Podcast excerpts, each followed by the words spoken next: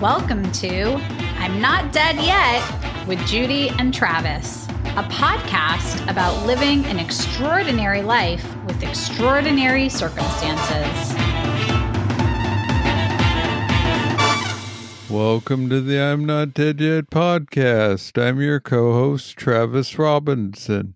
I was diagnosed with Parkinson's disease at age 35 in 2014. And I'm Judy Yaris, your other co host. My husband Sandy had Parkinson's disease for 18 years, and I was his care partner. Today's episode, we'll be talking a little bit about grief and mourning and what it's like to mourn the loss of a part of you that is gone, even if the rest of you is still here and kicking. Yeah, this this is a great topic, Travis, because I think we don't think about grief as being a part of life of our lives. Like we think of grief of grieving other people. Right. But we don't think about grief uh, within ourselves of how we might grieve the loss of something that was really important to us and now we can't do it any longer. And that's a big one with Parkinson's, right? Right. Well, or of any aging. I mean, it's yes. part of the human condition. Yes. I was, you know, just out playing pickleball with my father, who, you know, gets all the credit in the world for getting out and championing on the pickleball court with me. But I've noticed that, you know, he's not moving as quick as he once did. He's not picking up his steps quite as cleanly as he once did. And, you know, there's a lot more sound effects when he reaches for a stretch ball. Right. You know. Um, I think that's true. You know, when you try to do something that you haven't done for a long period of time, or yeah. even if you've been doing it for a long period of time, and all of a sudden one day you wake up and you go, Oh, that doesn't work for me now at all. I yeah. really can't do this. Like, or I should not be doing this. Not even I can't do it. I can try to do it, but I probably should not be doing this. That's when you really start to notice that sense of loss. And it's true, it happens for everyone. I'm obviously aging. You're we, we're aging. We're all aging. I'm aging at yeah, a different ain't, place. Ain't none of us getting younger here, Judy. No, no one's Let's getting just... younger. We're getting older. But as I start looking at where I am at this point of my life, which is, um, it's funny. I have to throw this in that I was looking at social media this morning. Don't ask me why, but I, I look at, I love these food Instagram um, chefs that I, I follow. But there was something with Brad Pitt, and he looked, it was one of those reels where he just looked so damn cute. And I thought, I just have to see what he's saying. And he was making a comment. I guess he must have said something on social media about as he going into his last leg. And people thought maybe he was dying or he had something wrong. And he said, no, it had nothing to do with that. He was kind of laughing about it. He said, it's just that I've gotten older and now I'm in that later part of my life. And I was thinking, Brad Pitt is getting older. How is that possible? But I looked at him and I went, yeah, his, his, he's a little bit fuller looking, you know, and although whatever he does to his face to keep it so cute and so good, you know, he's doing all the right things, he's definitely aged. Right. The earth has not stood still for him either. Yeah, exactly. And no matter how much Botox you put in and all the things you can do, at some point it kind of catches up to you. And we've all seen that in celebrities. Um, so, there is that point where you just have to go, okay, I- I'm not a kid anymore. I'm I'm not even middle aged anymore. And that's where I am. I'm past, I don't get to say I'm middle aged any longer, even though that would be awesome if this was what middle age was is like. But when I was middle aged, I was I was much more active and, and able to do a lot more. So I think this idea of being able to grieve and even to let go, I think those are two words that we have to acknowledge here is letting go of who you were so that you can be today. Does that make sense?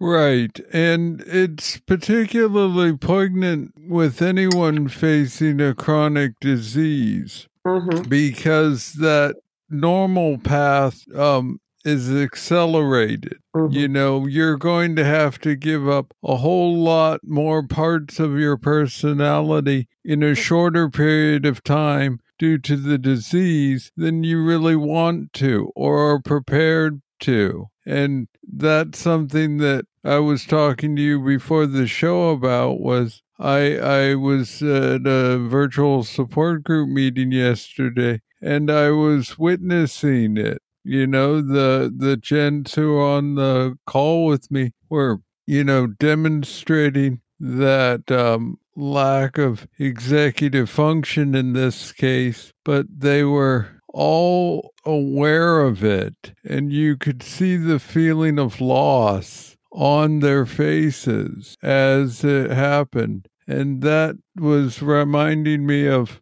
the um, the John Donne poem um, who wrote the line, uh, For whom the bell tolls, in mm-hmm. his devotions upon emergent occasions. Perchance he for whom this bell tolls may be so ill as he does not know it tolls for him. And perchance I may think myself so much better than I am, as they who are about me and see my state have caused it to toll for me, and that I know not that. That's fantastic. That's exactly what we're talking about. Yeah. So it's like, you know, the bell is tolling and we may not, we may be so far gone as to not know it, but really, is that being better? Is that a better state to be in than being aware that it's tolling and tolling for you? Well, that's a really good question. So let's kind of look at that is it better to be aware of it? Or is there sort of this term of innocence is bliss, you know, maybe not paying attention to it or not knowing, not wanting to know? Is that better? Or not accepting? Yeah, I mean, I've always been of the school that it's better to know, and I've said that I would prefer to be cognizant up until you know, the very end. Um, but that means that I'm cognizant of losing all the way to the end, mm-hmm. you know, and that is sometimes a bit much for me, you know? Yes. Because I feel like that uh that knight in Monty Python who loses one limb at a time. Yeah. and he's, you know, hopping on one foot, foot. saying, it's just a flesh wound. It's just a flesh wound. You know, meanwhile, he's lost both arms and the other leg, and he's hobbling along there one foot at a time, you know, and he's like, oh, don't mind me. It's just a flesh wound. Sometimes that's where I feel with my PD. It's like, oh, I can't do this. I can't do that. I can't do anything else. I'm just, you know, hopping along one footed yelling, It's just a flesh wound. but you might feel that way. And that's, I don't think that's a bad thing to feel that way. I mean, I think that having the reality that you have PD is very much in your mind and, and with you every moment of every day. You've accepted that. But I don't think it's bad to I'm trying to think of how to put this. I don't think it's bad to get stuck in your PD. Does that make sense? To look at your PD oh, like I'm, uh, quicksand. I, am very stuck very often in my PD, yes, Judy. So you are figuratively, not just figuratively, but literally, you get stuck. That that's yes. true. And some of our listeners may be those people as well that get stuck in their PD. Maybe that was the wrong word to use. But I think not to get not to get so caught into it that you get this level of paralysis that you can't move through it. Let's put it that way. I think with grief, I, I look at grief as something that you move through. I never liked it when people said, oh, it gets better. and I go, fuck no, it does not get better. It's not about better. It's about you just deal with it a little differently. And some days you deal with it in a way that it's just sort of not, doesn't feel like it's on your shoulders. And other days you just have this monkey on your back and you, there's not a damn thing you can do to get rid of it. Yes, I feel like that is very accurate description of at least my grief in this um in this discussion we're having of you know, grieving the parts of me that are no longer. It's like my ability has um, diminished in so many regards. And we talk a lot about on this show change and, you know, our ability to pivot and, and move and find new ways to do things, new ways to accomplish those same goals. But you know, there's many times where I, I feel like that guy on the basketball court pivoting left, pivoting right, pivoting left and right and left and right, and still having nowhere to go. Right. You right. know, you're sort of caught in this spot. Yes. With no open door. Correct. Yeah. I, I mean, it's a tough one, Travis. It is because you're young you know, by my standards, you're young, you know, Thanks. I'd like to think of yeah. myself as youthful. You you are youthful. I mean, I think I'm youthful for my age, and you know, I, I think that's something. It's a characteristic that we bring to the table. You know? Yes, I would so, agree. I, I know. I know people very youthful. I know a lot of people that are not youthful so that are my age or that are even younger than I am that are not I would never describe them as youthful. So I think I do have that characteristic that I bring with me. But that isn't to say that I don't feel, there are days I don't feel my age and I don't get super reflective about this because it's right. it's what I call we're in the wind down now. I'm in the wind down. like when you when you've lived most of your life is behind you rather than in front of you. And that's yeah. a hard place to be. It is. Yeah. I mean, I'm past that halfway point, you know, yeah. unless there's some new magical thing they do in the next 20 years. I mean, I am past that halfway point. So I, I really look at every day as being really important for me. And, um, and actually yesterday was one of those days. It was a funny day for me yesterday because I, I was able to see all three of my grandchildren in this, uh, all five of my grandchildren in three different locations in the same day, which is unusual because one of them happens to live up in Oregon. But right. he was on his way with his mom to Hawaii and they had a stopover in LA. So I went from two in the morning to another two in the afternoon, seeing my children as well, which was kind of fun as well. That was just as fun as seeing my grandchildren. And then getting to see this, my last little guy, who I hardly ever get to see, and to be able to see him and have him be really happy to see me. And, but I drove, if you know Los Angeles, yeah. I drove across the city to Sherman Oaks, to Highland Park, and down to LAX and then back home. So I probably put, you know, maybe 90 miles off my car yesterday driving. And I thought, well, if you're going to drive almost 100 miles, it, it's pretty damn good to be able to drive to see your grandchildren and to have that opportunity because that doesn't happen for a lot of people. Right. So I came home, even if I felt a little tired, I had a tremendous amount of gratitude when I got in the door. I was grateful to be home. But then I sat down and I thought, this was like a really awesome day for me to be able to interact with them and enjoy them. And I think that's how I have to look at my life every day now as what can I make enjoyable about my day? Because it's not always like that. And right. And if and I know that you have that obviously when you have PD or any chronic condition that you have.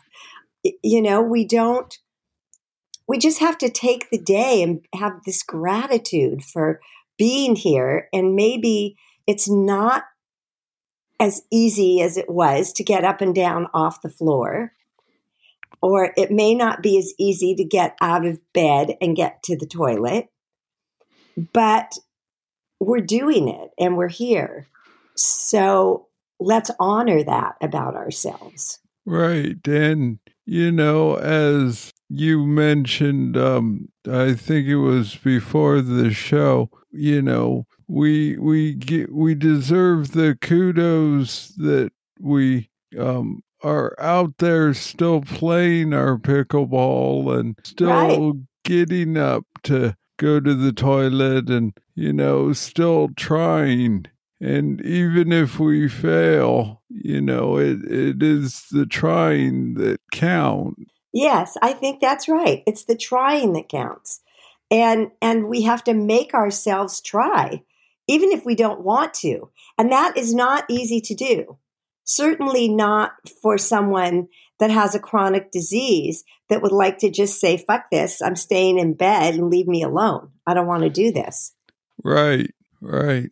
So yeah. I I, I and, think and that is probably the the biggest struggle that I face on a regular basis is, you know, ponying up that um that uh chutzpah to take on the day, you know, regardless yeah. of how I feel about it. Yeah. I, I just do it so often and so long that folks forget that it's a challenge for me to do that. Right. And that's a perfect word that you use, chutzpah. I, I, that that is exactly right. Because for people that don't know that word, I, I believe that it, at least my interpretation of it, because I don't know the exact meaning, but the interpretation is that it like how do you have the nerve to do that? Like that takes a lot to be able to to do that kind of thing.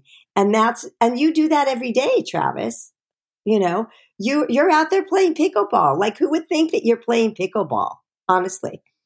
I mean, people talk about pickleball. I don't really quite know exactly what it is. It kind of looks a little bit like a cross between tennis and ping pong to me. And I think that's sort of what it is, right? Yes. Okay. So, but I mean, the fact that you're willing to get out there and give it a try it is worth it to me. It's like I remember when I watched Michael J. Fox talk about playing golf, you know? Yeah. And I thought that was a pretty inspiring thing for him to do.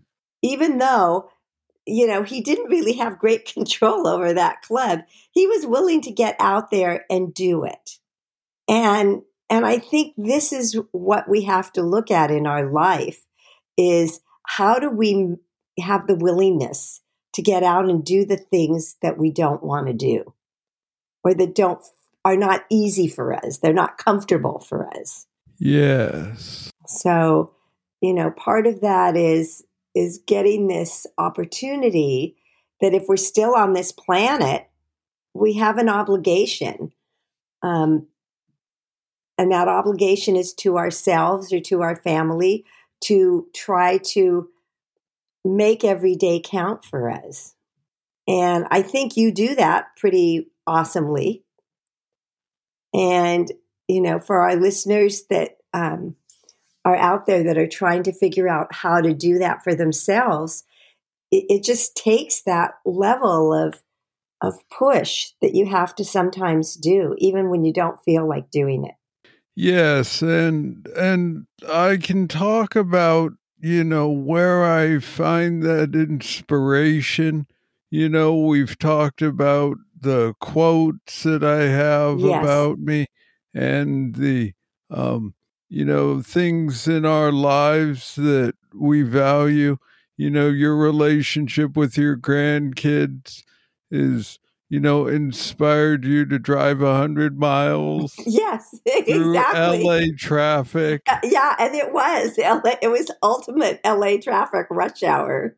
You so, know, yeah. I mean, those are those are the the easy things, at least in my mind, because they're external from us. Um, but even at that core, like deep you know, sometimes dark place within inside us, you know, you've got to be able to dig in and and like you said, harness the internal chutzpah that each of us have to just dig in and and declare like I'm not dead and I'm not going to act like it. Yes. So damn it all, I'm going to get up and make the best of today that I can. Yes, and I think it's good, Travis, that you are reflective as well when you do that. That you, I mean, you're acknowledging this about yourself. You, you've basically said today, you know, I looked at people that are losing some executive function and I can see that they're aware of it. I know I'm going to lose more than maybe I've already lost. And right. I don't even want to lose any more. I don't want to lose any of it.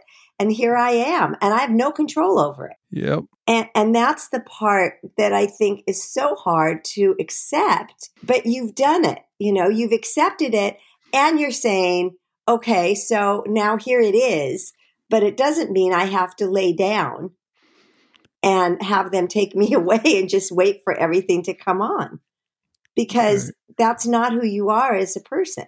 No, that is definitely not how my mother raised me. Right. She did a great job in, in giving you that push to say, I'm going to get through this no matter what.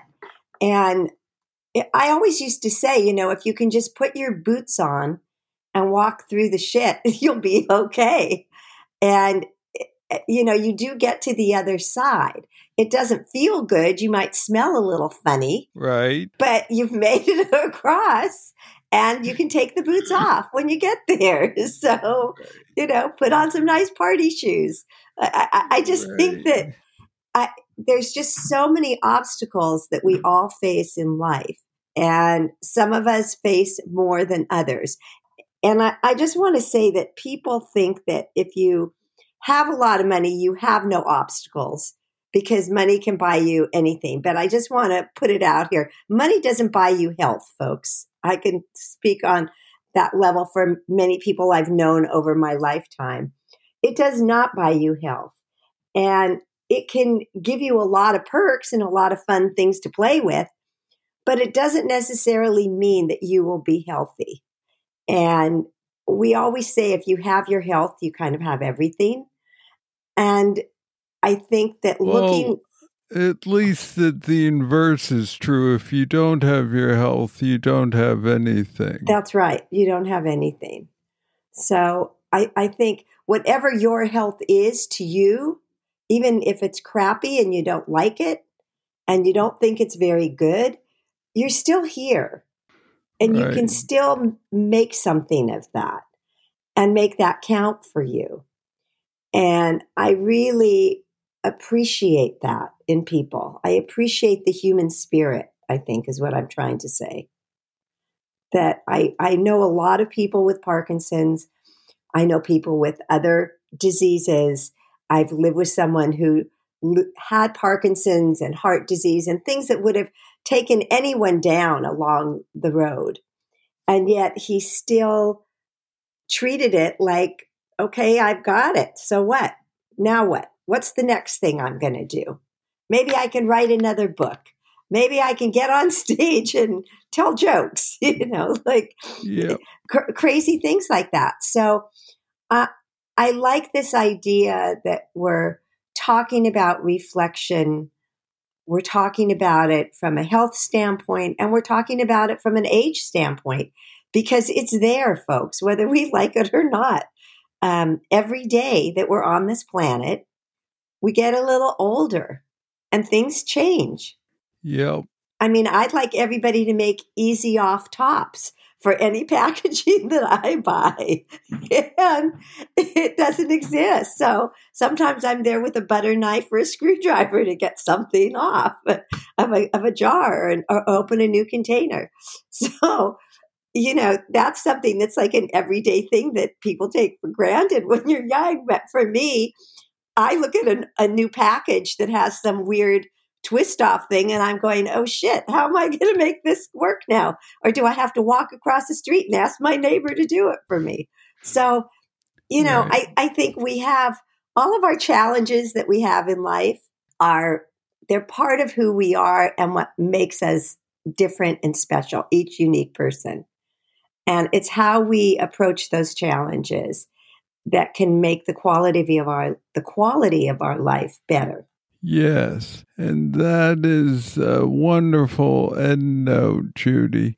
I think that um, we can thank Spencer Yaris, our editor, and Kennedy Larson, our social media manager, for their help in making this show. Yes, and let's thank our listeners who we really appreciate that you're out there and listening to us. It's just unbelievable when we talk about it amongst ourselves that we have this core group of fans that listen pretty regularly. And um, we're just glad that you get something from what we're talking about. And we hope that you find some inspiration out of Travis's life because uh, to me, he's very inspiring. And, and, and I, Judy's life. You know, so we're here. We're an odd couple, but we do it, mm-hmm. you know? so, okay. Thanks, Travis. Have a good day. You too, Judy. That's a wrap. Bing.